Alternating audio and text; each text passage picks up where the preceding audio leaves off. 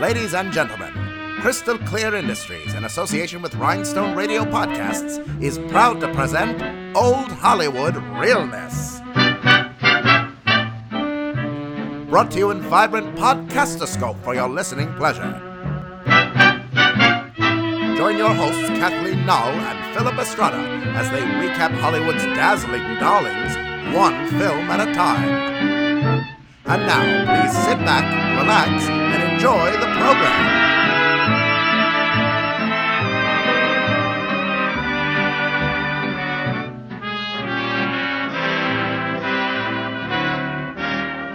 Hey, Good evening, Kathleen. good evening. Welcome back. Welcome. Welcome back to Old Hollywood Realness.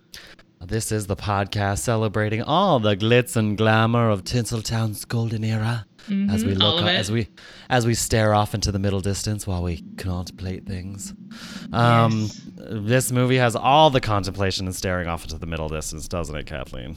Uh, yeah, it does, but you know, it's one of those movies that I've seen so many times, and every time I see it, or even if just sort of half-ass watching, listening, I get something new every time. So I love it. Fantastic. Good. Well, before we launch into it, how are you doing? How has everything been? Uh, pretty good. You know how it is with what we do. We just work a lot, but I've also been Mm-hmm. um, kind of just um, getting back on like the sewing game at home and like doing projects and things, and that makes me very happy. Um, Yeah. Fantastic. So, but how about you? What about you? Momentum begets momentum. Keep it going, girl. That's what I always say. Um, I'm doing good. Um, just you know, Halloween is over, so p- enter postpartum depression Ugh, for that. I Um, know. but I, but no time for that because I got big, big projects ha- in the works right now because holiday shows are coming and things are in the mix as it is. So Oh, that's you know, it- fantastic. yeah. So it's it's great. I'm really excited. Um, might have bitten off more than I can chew, but you know what? Sleep is for the weak. I mean, you I eh, you only say, live right? once. You only live once, and then you'll. I mean, think about things you'll be able to tell your grandchildren, Philip. exactly. All your Well, when- grandchildren. all my all my fictional grandchildren, as I do not want any sort of spawn brought into this hellscape of a planet. Anywho, goodness, Kathleen, goodness, talk about getting dark, and it is Noirvember. Um, yes, yes. Yeah. So as you know, we took off a week to um to celebrate Scotty Bowers, so we Mm-hmm. didn't get to really wrap up our Ookie Spooky Dookie series. But this movie is kind of Ookie Spooky and Dookie, um, Yep. but it's also Noirvember ish as well. So very excited to talk about that. Um, Kathleen, we're here to talk about Rebecca. Ugh. What? Let's talk about Rebecca. Uh, let's talk about a goddamn classic up top, okay? Jesus Christ. Uh, so let's just amazing. run down the stats here. So it's 1940. The film is United Artists, and, or the film is Rebecca. It's um, released by United Artists and is produced by David O. Selznick Pictures, coming right off the heels of Gone with the Wind. Mm-hmm. Um, it's directed by Alfred Hitchcock, and the costumes are not actually credited in this film, but we have seen some. I've seen some uh, some articles attributed to Irene Lentz, who's also known as Irene Mm-hmm. in um, later years. Um, the main cast we have here is Laurence Olivier as Maxime de Winter, Miss Joan Fontaine as Mrs. de Winter, George Sanders, George, voice of the century Sanders. As Jack Favell. Um, the incomparable Judith Anderson in the I role of a lifetime as Mrs. Danvers. Um, Nigel Bruce as Major uh, Jules um, Lacy, Gladys Cooper as Beatrice Lacy. Um, Gladys Cooper, that name sounds familiar, and I want to say she was in some movies. Let me click her thing later. We'll talk about her. Reginald Denny as Frank Crawley, and C. Aubrey Smith as um, Colonel Julyan, and then Florence Bates as Mrs. Van Hopper, who is one of my favorite unsung heroes of this film. So, Kathleen, please tell me what are what is your experience with this film? Tell me all of Well. Philip, thank you for asking because this one I can actually tell a story behind. well, I can do that about a lot of them, but I mean, just this one particular, I remember watching this for the first time, believe it or not. In high school, believe it or not, public Oh. school in theater. I was in tactical theater class. So shout out to any fucking high school teacher who plays a movie like this. Um, honestly, honestly, this is how you do it. If you're gonna have a bunch of drama nerds, if you're gonna have overly dramatic drama nerds, this is how you. This is how you do. You'd be like, This, this, is, is you how you show be a this drama. movie in high school theater and you love every goddamn minute of it because this movie was great and uh, i remember uh, it, it really is like when i think of like uh, i don't know i have a ton of memories of high school but it really sticks out in my mind to uh, watching this movie particularly because the teacher took a moment before we started watching it to say that it was really important to watch because it encompassed a lot of different uh, things around imagery and usage of different things. Now, I, I, I'm paraphrasing big time because this was over a quarter of a century ago, something like that. that I, I mean, this was a long. Picture it, Houston suburbs of Houston, Texas, early '90s. When I heard this sort of speech around watching this movie, and that was the first time I watched it. I was in my teens, but um, I remember her specifically calling out things like the use of um, uh, uh, the the um this the scenery being like where she where um Mrs. De Winter um is you, you see a lot of shots of her where she's looking very small like being able to make her look very small where like the door was very, high like the the doorknobs were very high and stuff like that and uh, just little things and then how that slowly changed throughout the movie where it, it started off where Manderley was like this very big thing and they filmed her where everything was very big against her and that slowly changed throughout the movie. But then the other thing which I, that was the first time I ever learned about cuckolding or being a cuckold. So that's what I remember being standing out in my mind because um, she talked about that and how they used the Im- imagery in the movie where um, he's giving uh, there's a couple of times where he's like giving a speech and he's talking about his situation and there's uh, like uh, antlers above him in some way, and that was sort of to to show imagery of kind of being cuckolded. And uh, and she was explaining that at the time, which I could barely wrap my mind around because I don't even think I was sexually active even at the time. Like I was just like, all right, cool, whatever, you know, black and white movie. But uh, yeah, so that like sticks out in my mind about like someone like it, that like being talked about and that being.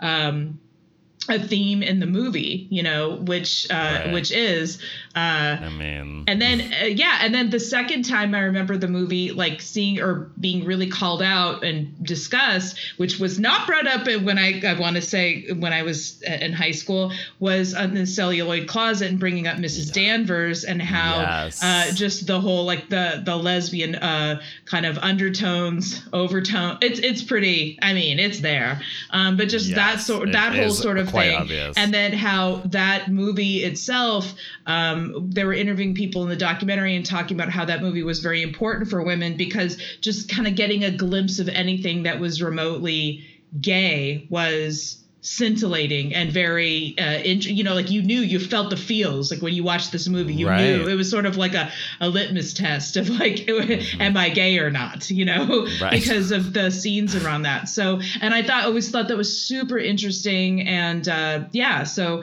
but i do really love this movie it's um it's it's beautiful it's a slow unfolding of a story um wow, I it's mean, um and movie. and I feel like I've watched it so many times I could like listen to it and still enjoy it. And that's what I did this week. I watched it and then I kind of like half watched it was mainly listening to it and I still just was like, oh, like I I felt like I was actually hearing the words and hearing things differently. So I thought that was really cool too. Um but it's fantastic. It's so good. Mhm. Anyway, and what Yes. is your experience with this movie? My first experience is similar. Well, my first experience is not similar, but it's actually like I first became aware of this film by watching Celluloid Closet as well. So, like, your second experience was my first experience. So, they were talking about the famous scene of Danvers taking the young Mrs. De Winter through Rebecca's b- bedroom and all of that stuff, and um, just how that sort of like kind of how that scene is very pivotal to show just how kind of in love Mrs. Danvers was, or how I guess not in love, but devoted in a way that's almost like cre- like on a level that's like people aren't generally devoted to people um that they work for. Um so and that being like kind of an iconic scene of like a lesbian trope or a lesbian sort of like storyline and that stuff. And i would be very curious i'd actually love to read the book because i Me um, you know, the book seems like it might delve a little bit deeper give a little bit more context into um mrs danvers character because this Mm-hmm. was the 1940s and the hays code was in full effect Full you know so effect. Even on people But like I Alfred remember- Hitchcock who could sneak their shit in like all the time. Yes. I I mean I love that actually so just if you haven't seen the celluloid closet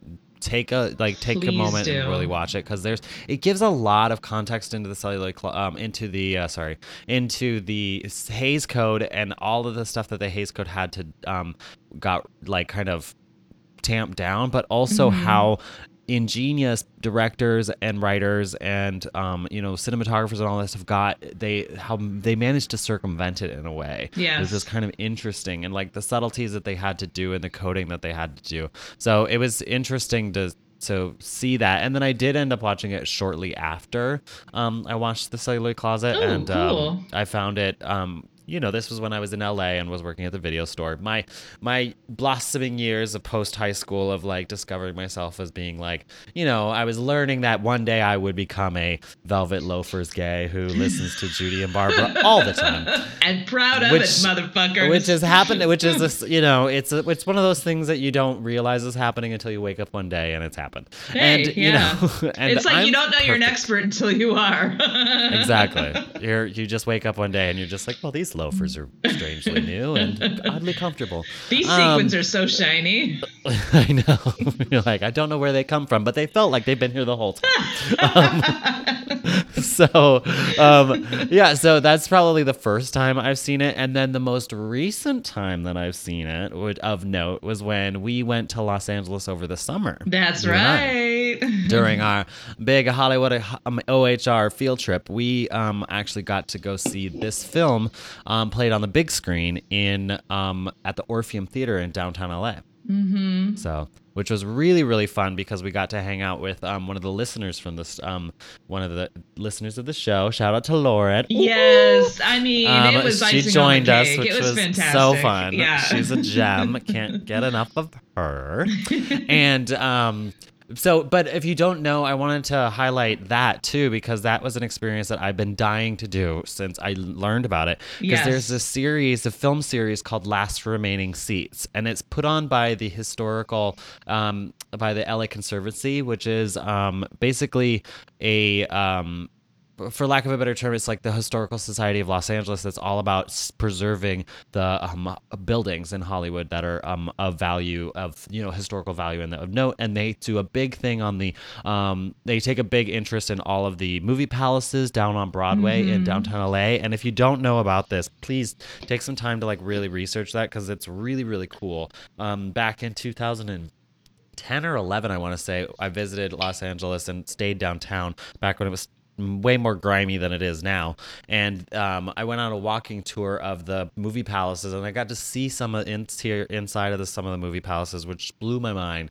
Like the million dollar theater down by um, Oh down my God, that the, uh, is grand central insane. market do- down there which is amazing. And then like there's the los angeles theater which is um, beautiful and amazing. I didn't get to go inside of that one but there was a couple of other ones that were functioning as um you know they kind of function as churches and stuff like that. Yeah. but it was really Hey. cool to see and to hear the up. t- exactly and Yeah. and so what's really cool is so broadway down there is actually going through a resurgence and they do this thing called last remaining seats so over the summer and i believe it's like may june july they do every once a week they show film classic films in these giant movie palaces and so it's kind of getting to, gets to see them in like their their original settings if you will and it's it was really really fun to see this movie in a theater like that. Um, so if you have a chance, check out Last Remaining Seats. Just Google it; you can find it. They usually release their um, their um, their film series, like their film calendar.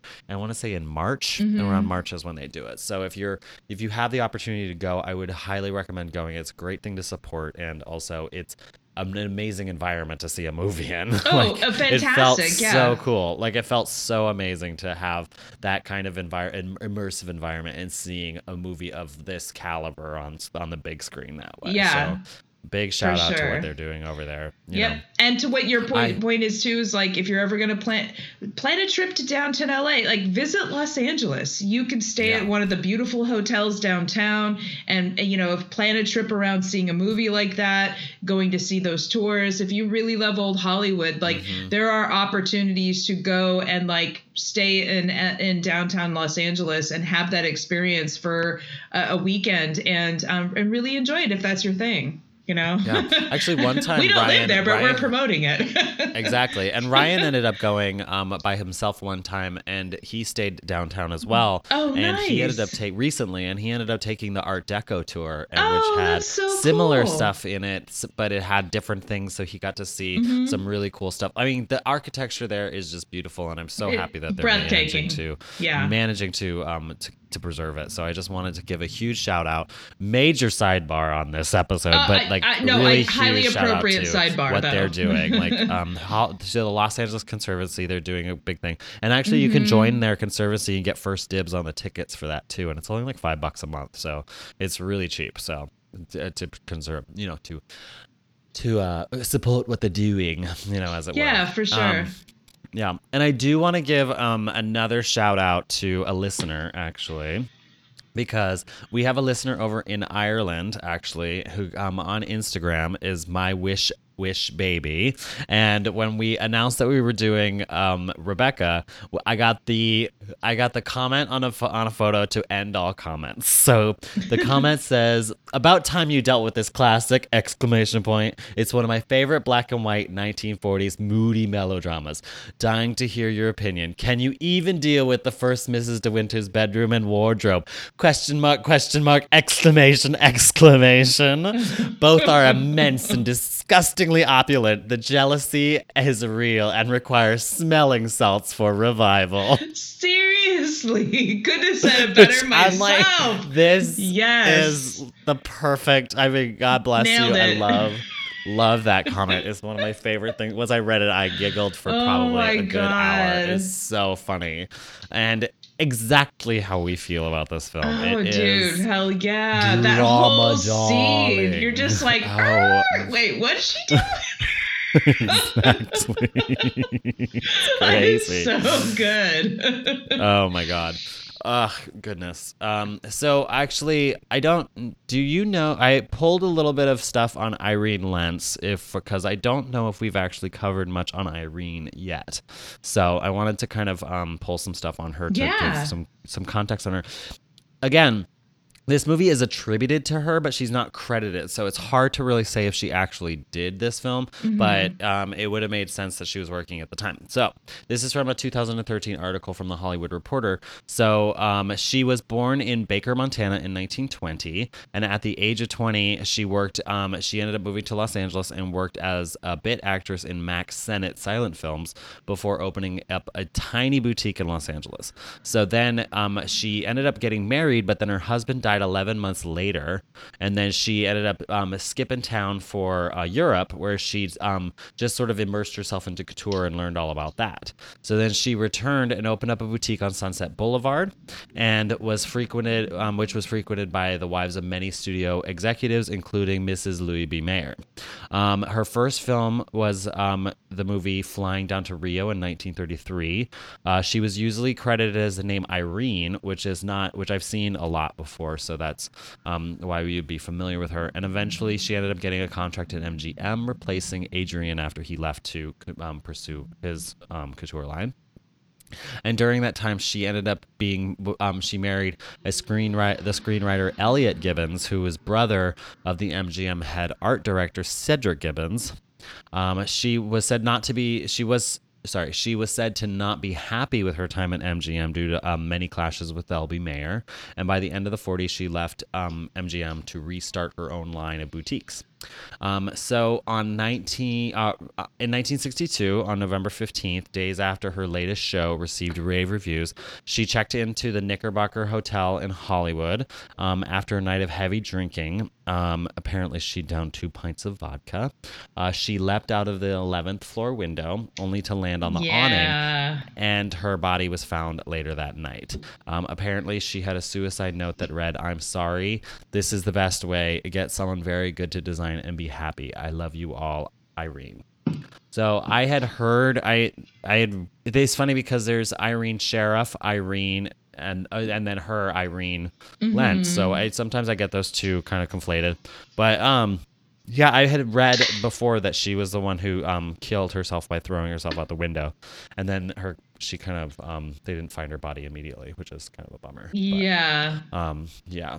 I am familiar with her work, but again, she's not credited in this film, but she, it is attributed to her. So Well, you know, I find that very interesting that she had boutiques because I know that well, what what little bit we know about like Alfred Hitchcock is that you know he used he at least in his later films definitely had a heavy hand in dictation with like what he wanted his leads to wear and certain people you know his particularly the women um and he right. used to work with His Edith Head around that Yeah. right um, Costuming was important to him. clearly. Exactly, but also too, he was not. I mean, he, he he was also just not above literally taking the actors to a dress shop, having them try on a bunch of stuff. He watches and says yes, no, yes, no. So if she had her own boutique and was able to Mm-hmm. That provide been, that, yeah. that like kind of makes sense. That maybe, I mean, I'm just saying, like maybe she was able to at least. uh perhaps provide uh, like the the dress that she kind of uh, you know the dress with the flowers on the front and maybe Right. uh, and and maybe even the um the dress that that she wears in the portrait and stuff like that or that could have been commissioned through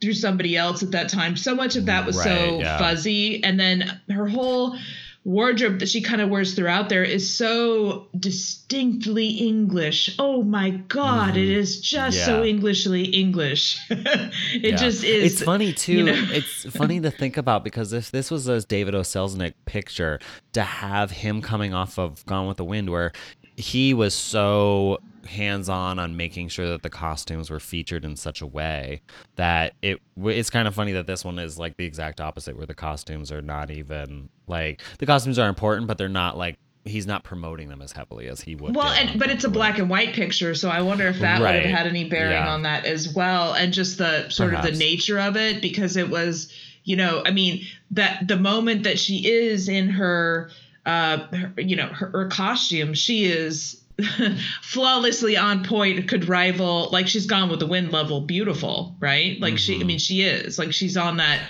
on that point. Right. but but everything else is just i mean not that she isn't beautiful but she's wearing uh, and this again adds to that that costuming of that dressing very small. She's always dressed and and sort of uh, pictured very small against this giant backdrop of Manderley and all these other people who just seem larger than life compared to her as she's sort of navigating her way through this this uh, you know this new world uh, that she's just kind of been thrown into and Exactly, um yeah. and and you see that and then you see that kind of like a little bit little by little she gets bigger and bigger i feel like throughout it and then she still maintains her style in the end but she's not um you know like uh she's not small anymore. I guess is the best way to describe it. Um uh, but then you know but but at the same time like i'm like well I, her looks are i don't want to say this in a bad way like forgettable but they are in that they do their job. She's supposed to be yeah. sort of this you know she kind of floats through the whole story. And she's she's in these beautifully smart tweed tailored skirts and little shoes and you know uh, little sweaters or blouses. And then you know just everything is just so um I don't even want to say plain because it doesn't feel plain. It just looks very beautiful and put together, just very British. The t- in, in my American mind, so very British, Right, or yeah, English, she- or you know, of especially that in time. her you know, or- sportswear, like her era, her yeah. day wear, her day wear was very felt very British, felt very like Yes, almost something yeah. you see like a young Elizabeth, Queen Elizabeth. Yes, you know, like yeah, exactly. Was- Like the young Elizabeth. Yeah, she definitely had that look, and she has like this clean face and and um and you know minimal jewelry and uh, Mhm, but she yeah. was always like I I feel like even now because like just this last time I was uh sort of watch listening to it she talks about her father and she's she's like oh you know like my dad was an artist. He was really unusual. So she's already kind of like from and i was like huh that's the first time i ever noticed that. Like so she's kind of from an unusual background. Like she seems like she seems sort of uh normal or you know i guess conservative looking but like she's sort of like came from something like she says it in that again as an American very British way like oh he was so unusual but I'm like oh what does that exactly mean girl? Like what does that mean? Because like he's a painter and shit during the 20s like I don't know what that means. That sounds like it'd be a little freaky. So maybe you're just trying to like downplay it but he was cool and you took care of him until he died you know? And so now like you know you're you're this paid companion to this garbage woman you know this, this garbage and that's the other thing too is like i think also too like i again you know sort of watch listening it to it today I, I was thinking about that don't get me wrong there's a lot of points where uh, things he says to um, uh, things that Mr. De Winter says to the new Mrs. De Winter that are very infantilizing and very inappropriate and Uh-huh. just very Yeah, like, oh always- fuck, yeah. you know. But at the same time, too, uh, like there's a lot of things I now get and understand after watching this movie and like this story several times over. I'm just like, oh, but I get like why because she's like you were with somebody who was a complete monster, like a completely Yes. beautiful monster who has everyone around you fooled. So like you're like everyone around you is gaslit except you, and you're the dude, and you're the dude, right? Like you're the one, you're the one who has to come do this legacy with the big estate and the whole thing, and like carry on the thing, and you're with a goddamn fucking garbage person monster. What the fuck, you know? Know. Like it must have just he just it, it must have almost drove him would drive you crazy, right? yeah. you know like that's really like the more eh, like i said every time i watch it the, the actual like concept of the story is so fucking twisted you know It is really, it's really messed up. And while watching Mm-hmm. it, I totally got like,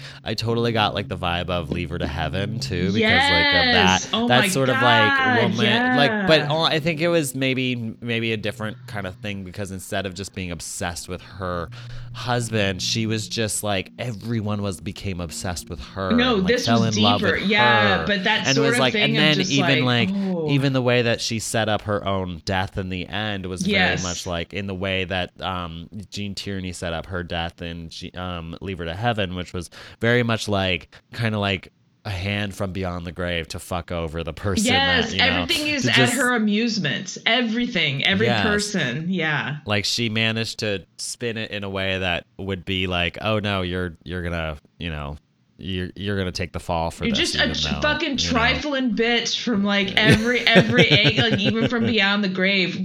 Some of us Yep. may be related to people like this. This is why I'm saying that. And I'm all about women first, but like, damn, we all know women like this. Or well, men could be like this too, but let's face it, fucking trifling bitches. exactly. Well, you gotta So mess this- with shit on every level, even after you're dead. She was that was so crazy. I was just like, damn, this woman. Like, I don't think I've ever. Like, I feel like what sh- she was a bit of a Svengali cult leader type, where, and I've met people, I've met people like this, where, Mhm. like, no matter what, like, everyone just, everyone just loves them in a way that's like unhealthy. Like, they're not, they don't love them. They're just, they, they need, they want to own that person, and that person knows how to, you know, that person knows how to um capitalize that. And yes, just sort but to take like, it to the next be like, level oh, I and like I- I see this look in with their eyes. I know what to suffering. do. Oh yeah. Mhm, yeah.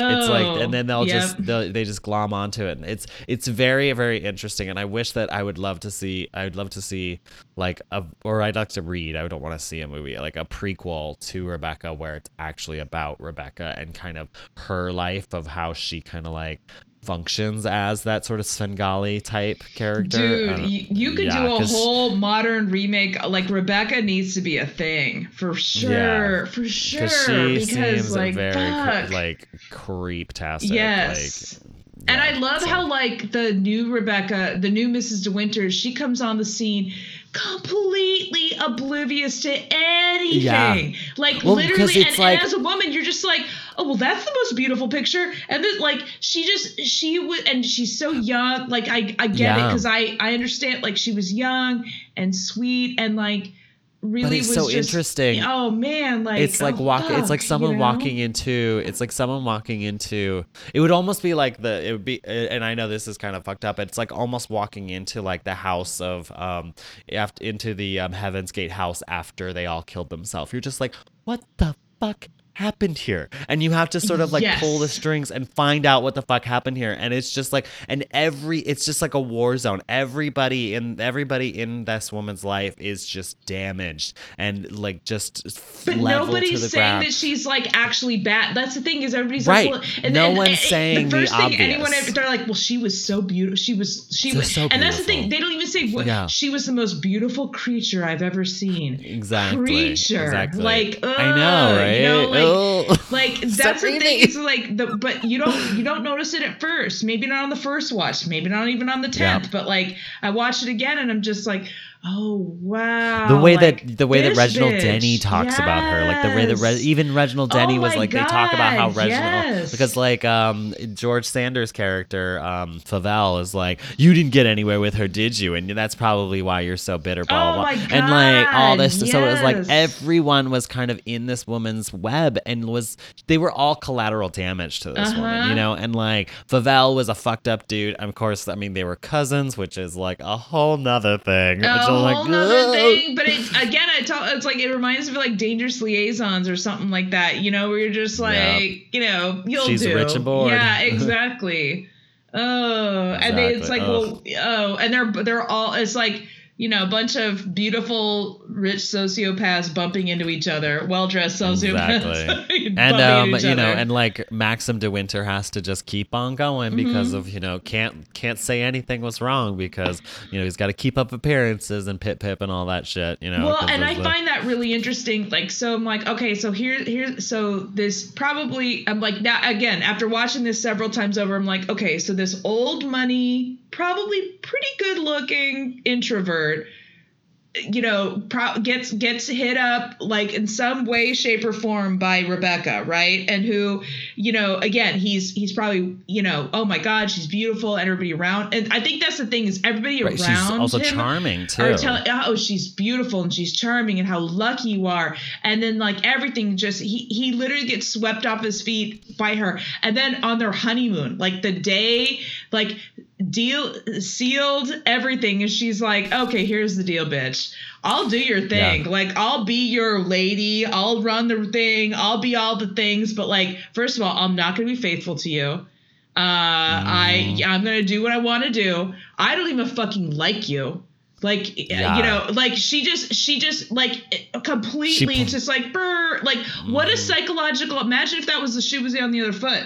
Imagine if it was like how heartbreaking and fucked up And- is that? You know. and you can't get a divorce You can't- no, no, oh, you're 1940. locked in. and you're also And- aristocracy Ex- exactly, You know? and everybody thinks she's a goddamn like you're so lucky, like goddess, you, you're you're yeah. a goddess. Like you you you like imagine if the goddess just turns around and tells you like, guess what, bitch, got you, right got you, and she you know. and she and she even like and she was the lady of the house Oh she my did God. the, she did the duty Oh, she, and she, she brings her fucking ner- yeah, and and that's the thing is it's like you and you get the idea even from like the peep all the like help involved. It's like, well, you know, yeah, and then she brought Miss Danvers, and well, I guess you know everything was fine. I mean, she kept the place alive. That was how it was, but. Miss Danvers, can we please talk about Miss Danvers? What the what? And that that's woman, the other thing too, like, you know, fuck Rebecca for how she played her too, because like She- this chick, like Yeah. she was so in love clearly was like so in love with her. And you know she pulled some twisted shit. You know, she was like, I'll let you brush my hair, bitch. I'll let you do this. I'll let you do this Uh-huh. thing. Okay, good night now. I you know, like uh You know, yes, you know, you know that she played off that. She knew that. You know that Rebecca knew that Mrs. Danvers was like catching the feels for her and Yes. was like gushing the panties all up in there. And she, She, was probably just like, had that girl since they were both teenagers. They're probably about the Well, same age, believe it or not. They were probably she probably well Mrs. Danvers says that she came on once when Mrs. when the young Mrs. when the first Mrs. De Winter was when a bride. So I don't know. Maybe they didn't know each other before, but she clocked her in the hallway and was like, Yeah. "Uh huh, I see you looking, and I'm gonna take that look and I'm gonna take it for all it's worth." And like did like she used she used every trick in the book on that and like hosed her like totally just like i could i'm just you know it's every little i'm sure danvers took every crumb she could get she's like you wanna you wanna uh, here you know and like the fact that she was wearing that like you know that thing where she's like you could, she was holding the nighty the or the the nightgown and she's like you could see my hand through it which means rebecca was wearing that nightgown completely naked Yeah, and that's you could see and like, so basically hair every night, and she was then basically naked. to me. Yeah, like in her Yeah. fucking naked. Like so, she'd brush her hair while she's naked. She got to stare at her well before she went to bed. which is probably like just And then oh, she was like, oh yeah, and get then her she's like, and I keep- made this bag for her. And guess what that bag was for? To put her fucking nakedy naked negligee in. like she's like, oh yeah, I'm bright, and like that that would like like be in her bed. Yeah, she was a straight straight. The Rebecca was like a straight up cult leader. Like you were the most important Yep. thing to me. Let me make you feel important. Like all it, it Mhm. just it's so crazy. And then you don't even see her in the entire movie. You don't even see a photo of her. You don't even see a painting of her. Nothing. It's bananas. It's bananas. This movie is amazing. So I'm just like, Mhm. ugh. And the sets, girl, the sets, the sets are, are, incredible, just ri- incredible, ridiculous. and the shots, like the way they film things. That's what I was saying is like the way they film. Uh, it, it uh, you learn like how just how you can film people against certain walls or places and make them big or small or whatever. And it's just because I remember you telling me. I remember you telling me about that thing where there's like where the doorknobs are at shoulder height. Yeah. Like the doorknobs are at shoulder height on um on uh on Joan Fontaine, and like then you look at other photos. There's like photos of her standing in front of a in front of a fireplace where it it's the fireplace opening is taller than Yep. her, and They- you're just like, Yep, they particularly did those like- shots to make it look like she's just this small little thing in this giant Exactly, house. but it's you know? interesting too because but they don't shoot other people in front of those. No, they do not. They don't Nope. shoot. They don't shoot people in front of the fireplace. They don't shoot other people. But it's so such a sweeping, Mhm. big, giant. Like the house is ridiculous, and I'm just like, Jesus Christ! I'm like, I hope It's crazy. It's like I mean, I guess it would almost it's it's it's like Downton Abbey, but like 1930s. yes, I mean, it- it really, is, because but they it- had like the whole staff and they had Frith, the guy, you know, Frith who had been there since like the you know uh like for decades you know he was like the original person you know and Mhm. so they they really i don't know i thought a little bit about downton abbey but and also just the it, the enormousness of what that would have meant to have been born into that like fuck I if you don't even want that you know crazy. like But- uh But her bed, I mean, her bedroom, Mm. like Miss Rebecca's bedroom was crazy. I mean, Just but like, that's the thing. What, what a psycho. She's like, okay, this is my bedroom. What's the best part of the house? Okay, bye. Like they had like different Yeah. wings. Like she, I mean, that's the thing. Like, but nobody really saw that. Like read between the lines and saw that. They were just like, what a beautiful lady who lives in the other part of the house. But I mean, that's kind of how it was because even in Downton Abbey, the Yeah. husband and wife had different bedrooms. That's like true. they they just it's they would they would come to each other's bedrooms when it was time to mate. Like it was just Oh, very like you know it was just very different. You know they had different ways of functioning. It was- yeah, and I know, guess and I guess that's where like they were different. Like you know the new Mr. or Mrs. De Winter, where you know she. It's not that she wasn't. Obviously, she was very dazzled by the house and the big space, but it wasn't like Right. her mission. You know, I Yeah. think she was just so stoked to like be with somebody who.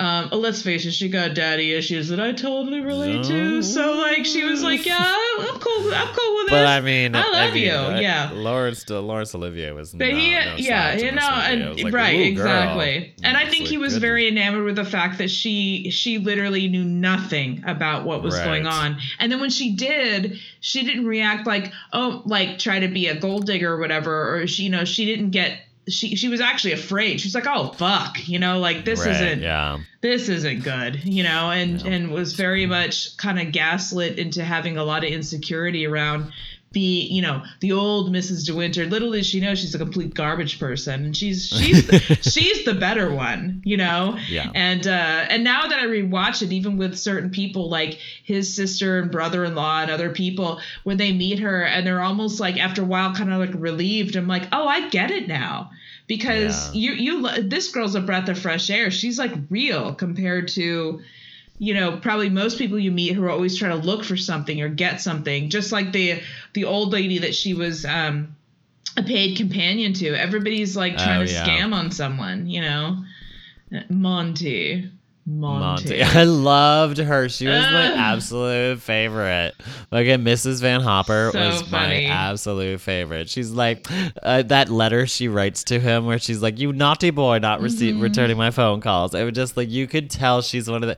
And then she does that thing when they're walking to the elevator. She's like, "Oh, there, I met this one man on my last vacation, and he spent the entire time hiding, um, hiding and hiding from me, and you know." And I, she's like, "I wonder if he was in love with me." It's like, no, because you're an absolute terrible person. No, bitch. You're, the- you're the worst. Per- you're like such one of those people that you just want to like run away from. no it's they're just self-awareness not is not in their natural wheelhouse No, exactly. So funny. I, sh- I loved her because she was such a breath of fresh air in this movie. But of Mm-hmm. course, the beginning of the movie is like li- a little bit light and frothy for at first, but then it gets creepier as it goes on. So, Oh, that's and that's the thing like, about the, movie. It's like a slow roll. If you're, I feel like when you watch it, like don't expect it to sort of like blam, you know, get you right out the gate. You know, just wait for it, wait Yeah. for it. Oh shit, this shit's fucked up. You know. I know.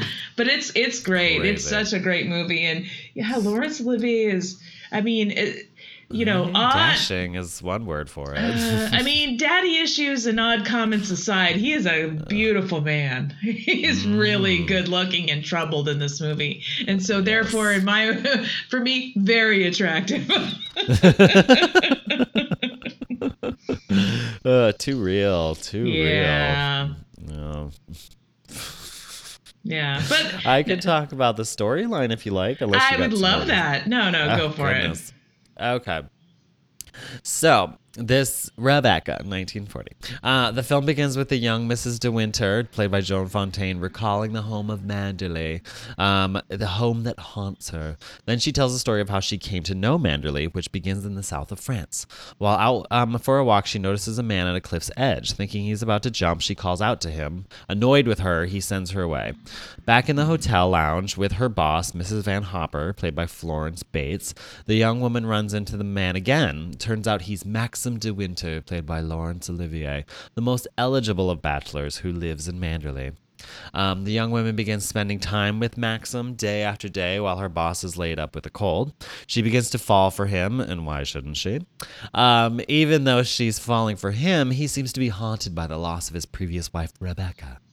Uh, Mrs. Van Hopper receives word that her daughter is getting married, so they make plans to leave for New York at once. The young girl tries to- her best to see Maxim one last time to say goodbye.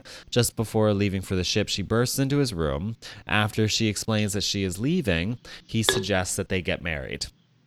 You know, just sort of casually. Yeah. Um, That's how it's done back then. Exactly. Uh, she accepts, and Maxim tells the news to Mrs. Van Hopper. The old bat pretends to be happy for the for her employee, but before leaving, um, Van Hopper lays in a, a good dig about how she'll never be the la- be a lady enough for Manderley. A little foreshadowing, maybe. Yeah, well, she was Uh, a cunt. That's one way of putting it. Garbage uh, cunt. yeah. Don't don't at me at Kathleen. I love the social two- media. Yay! Bye. Uh, the two marry before heading back to Manderley. Uh, they arrive back at the large estate home during a rainstorm. Maxim introduces the staff to the new soaking wet Mrs. De Winter. Uh, the head housekeeper, Mrs. Danvers, played by Judith Anderson, gives her the iciest of receptions. Uh, trouble is a brewing, as one might say. Uh, Danvers is the most is the most intimidating woman and gives the young bride the creeps. So the new Mrs. De Winter tries her best to get comfortable in Manderley, but Danvers takes every opportunity to creep her out. She explains how she came on when Miss the first Mrs. De Winter was a bride, and it is clear that she is the HBIC, also known as the head bitch in charge um, even over the current Mrs. Um, Mrs. De Winter. So as time passes on, she also meets Frank Crawley, played by Reginald Denny, the estate manager and Ma- um, and Maxim's right hand man. Um, as she continues to live at Manderley, she learns more and more about how Rebecca drowned. Um, there seems to be a lot of mystery surrounding this woman, not limited to a houseboat down on the beach. Crawley then fills her in the blanks on the details of her death and how everyone absolutely loved Rebecca. They couldn't get enough of her. Um, one day, the young Mrs. De Winter notices Danvers and a man sneaking about the house. Uh, she catches him on the way past, um, on his way past a window, and he turns out to be Jack Favell, played by George Sanders. Again, the voice of the century. Yeah. Um, I know, right? I want him to narrate my life. I really do, from the grave. I wish I, you um, know it's it's only a bu- it's a bummer he never played Oscar Wilde. he sh- could have. He could, have really done that. totally. Just I also wish that he had done read audiobooks too. Oh, I that know his voice is delicious. just it's like a smooth caramel. Yep. Um, so the first Mrs. De Winter, so he is the first Mrs. De Winter's no good Nick cousin. Uh, she agrees to keep his visit secret since Maxim doesn't approve of him. The visit prompts her go- to go explore the West Wing, where no one goes. Um, AKA the Beauty and the Beast stereotype. Um, this is where, right? This is where they get it from. exactly. This is where um, sh- then um, she is busted by Danvers, who takes the time to give, um, you know, YM. I'm calling her YMDW, the young Mrs. De Winter. so she gives her a tour through Rebecca's old room, which is kept as a shrine to the first Mrs. De Winter. So um, YMDW convinces Maxim to throw a masquerade ball like the old days, and he relents.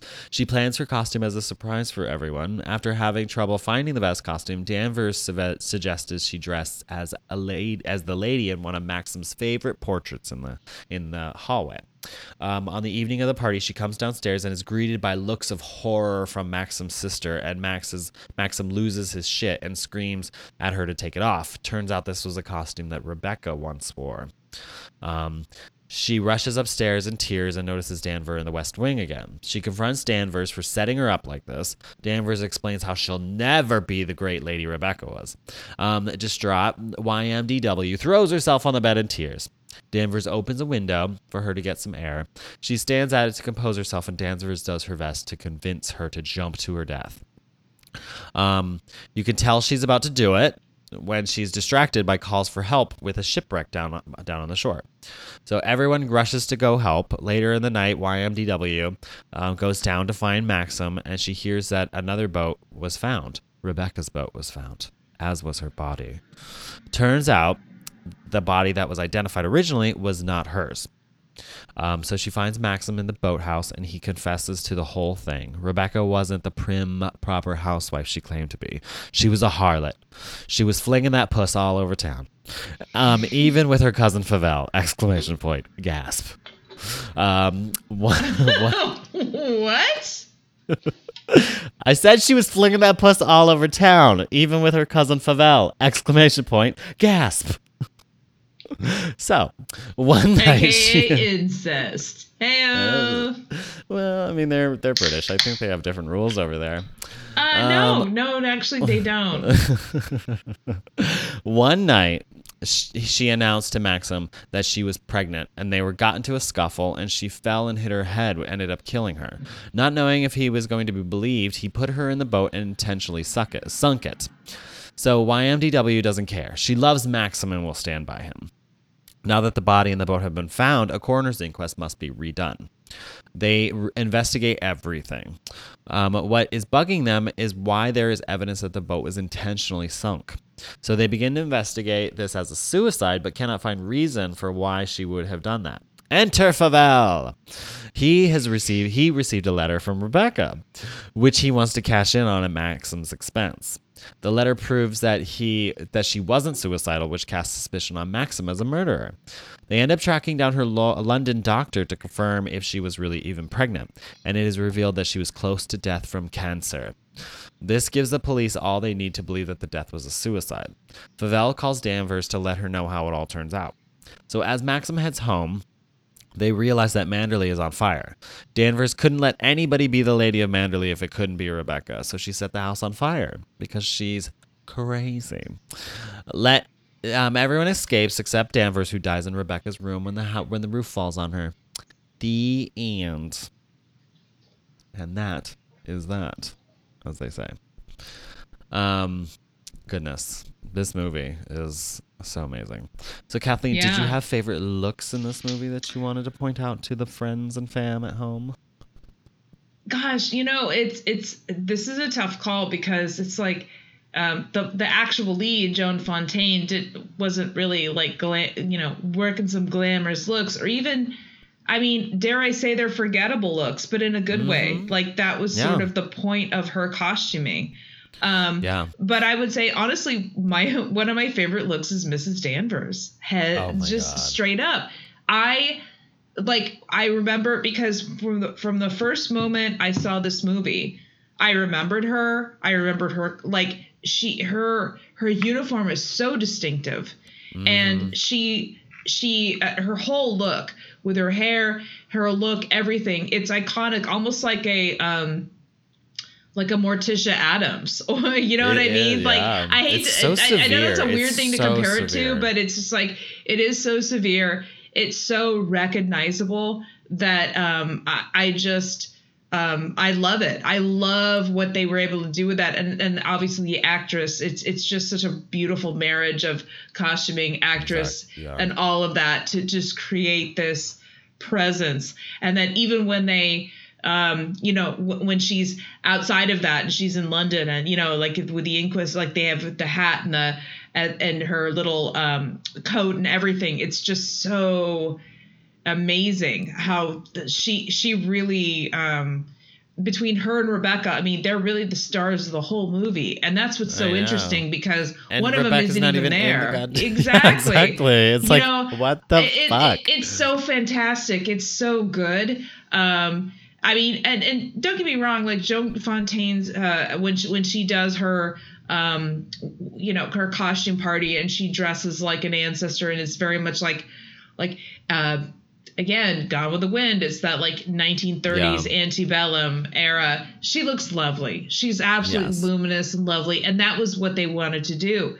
They wanted her to look or show that she and, and I think it was actually really great. And so what was so jarring for everyone in a way, because it was like, dude, Rebecca ain't all that. Look at how she was able to look just as beautiful and haunting as her. You know what I mean? Right. Like, um, she was she was just really an awful person, like in a beautiful skin suit. you know? Truly, I mean, like she was. She was an absolutely horrible mythical monster that is absolutely fascinating. Like you could really embellish on just you know in your own mind. Like think about the just all the horrible things she probably did and got away with.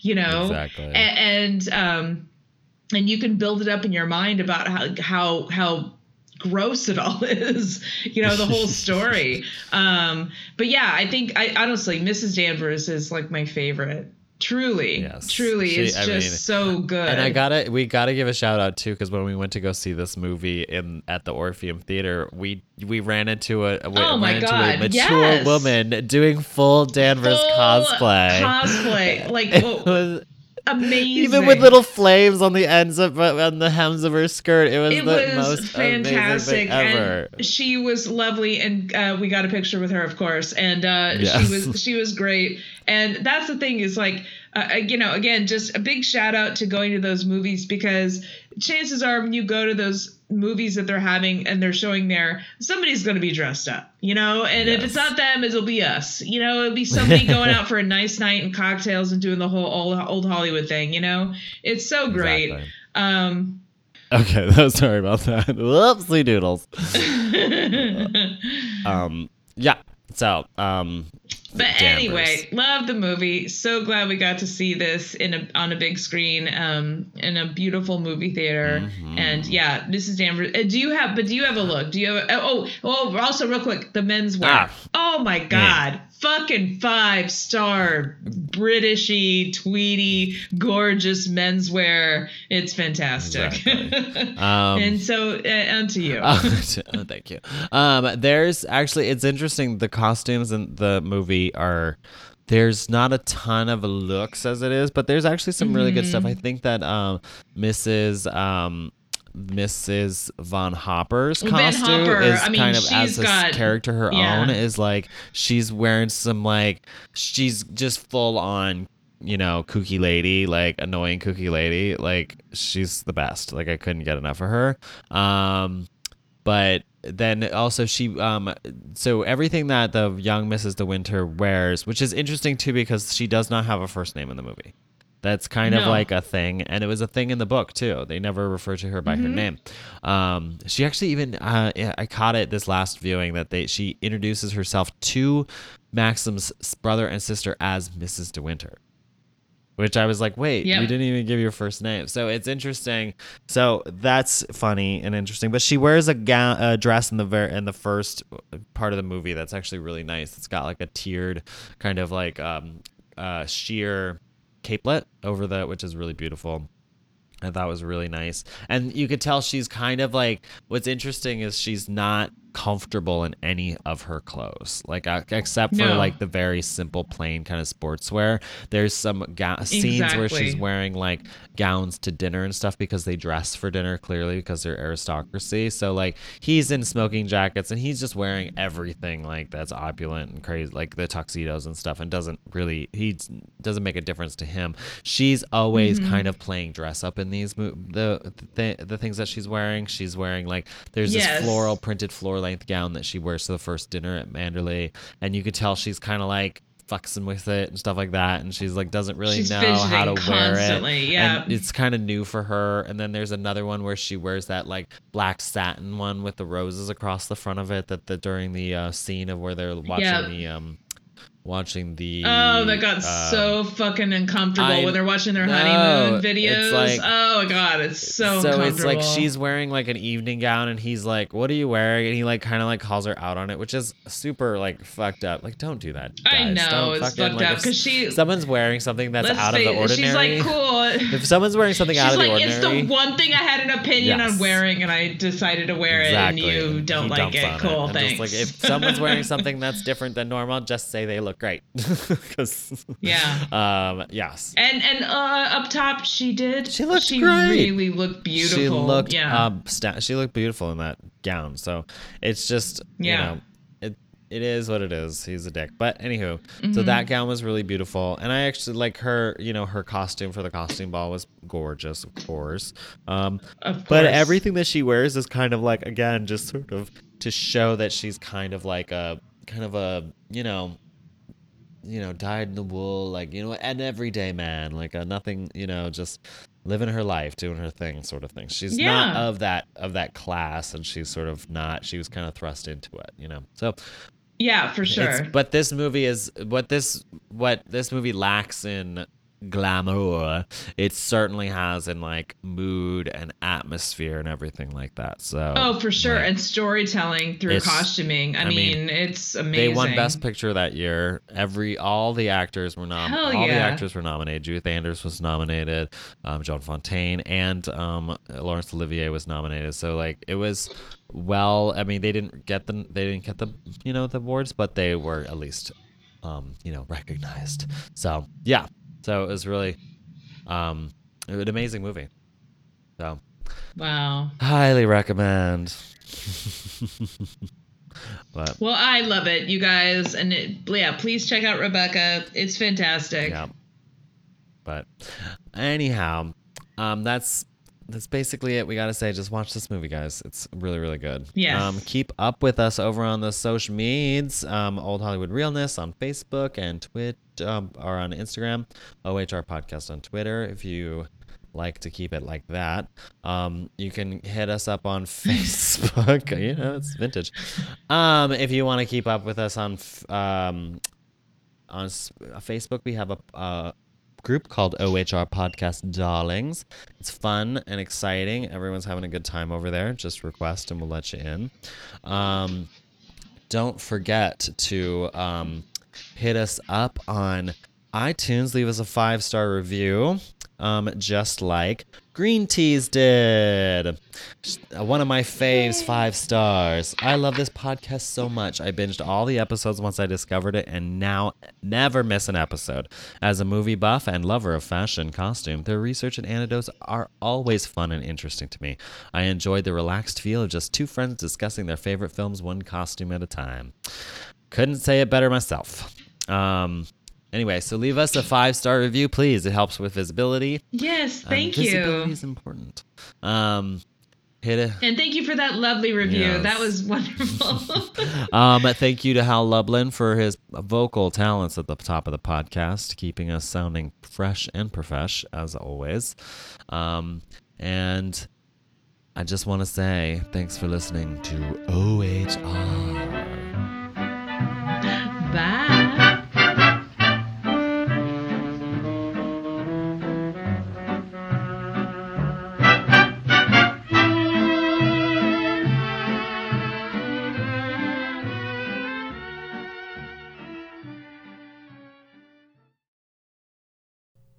Test, test, beep, boop. Test, test, beep, boop. Boop, boop, beep, boop.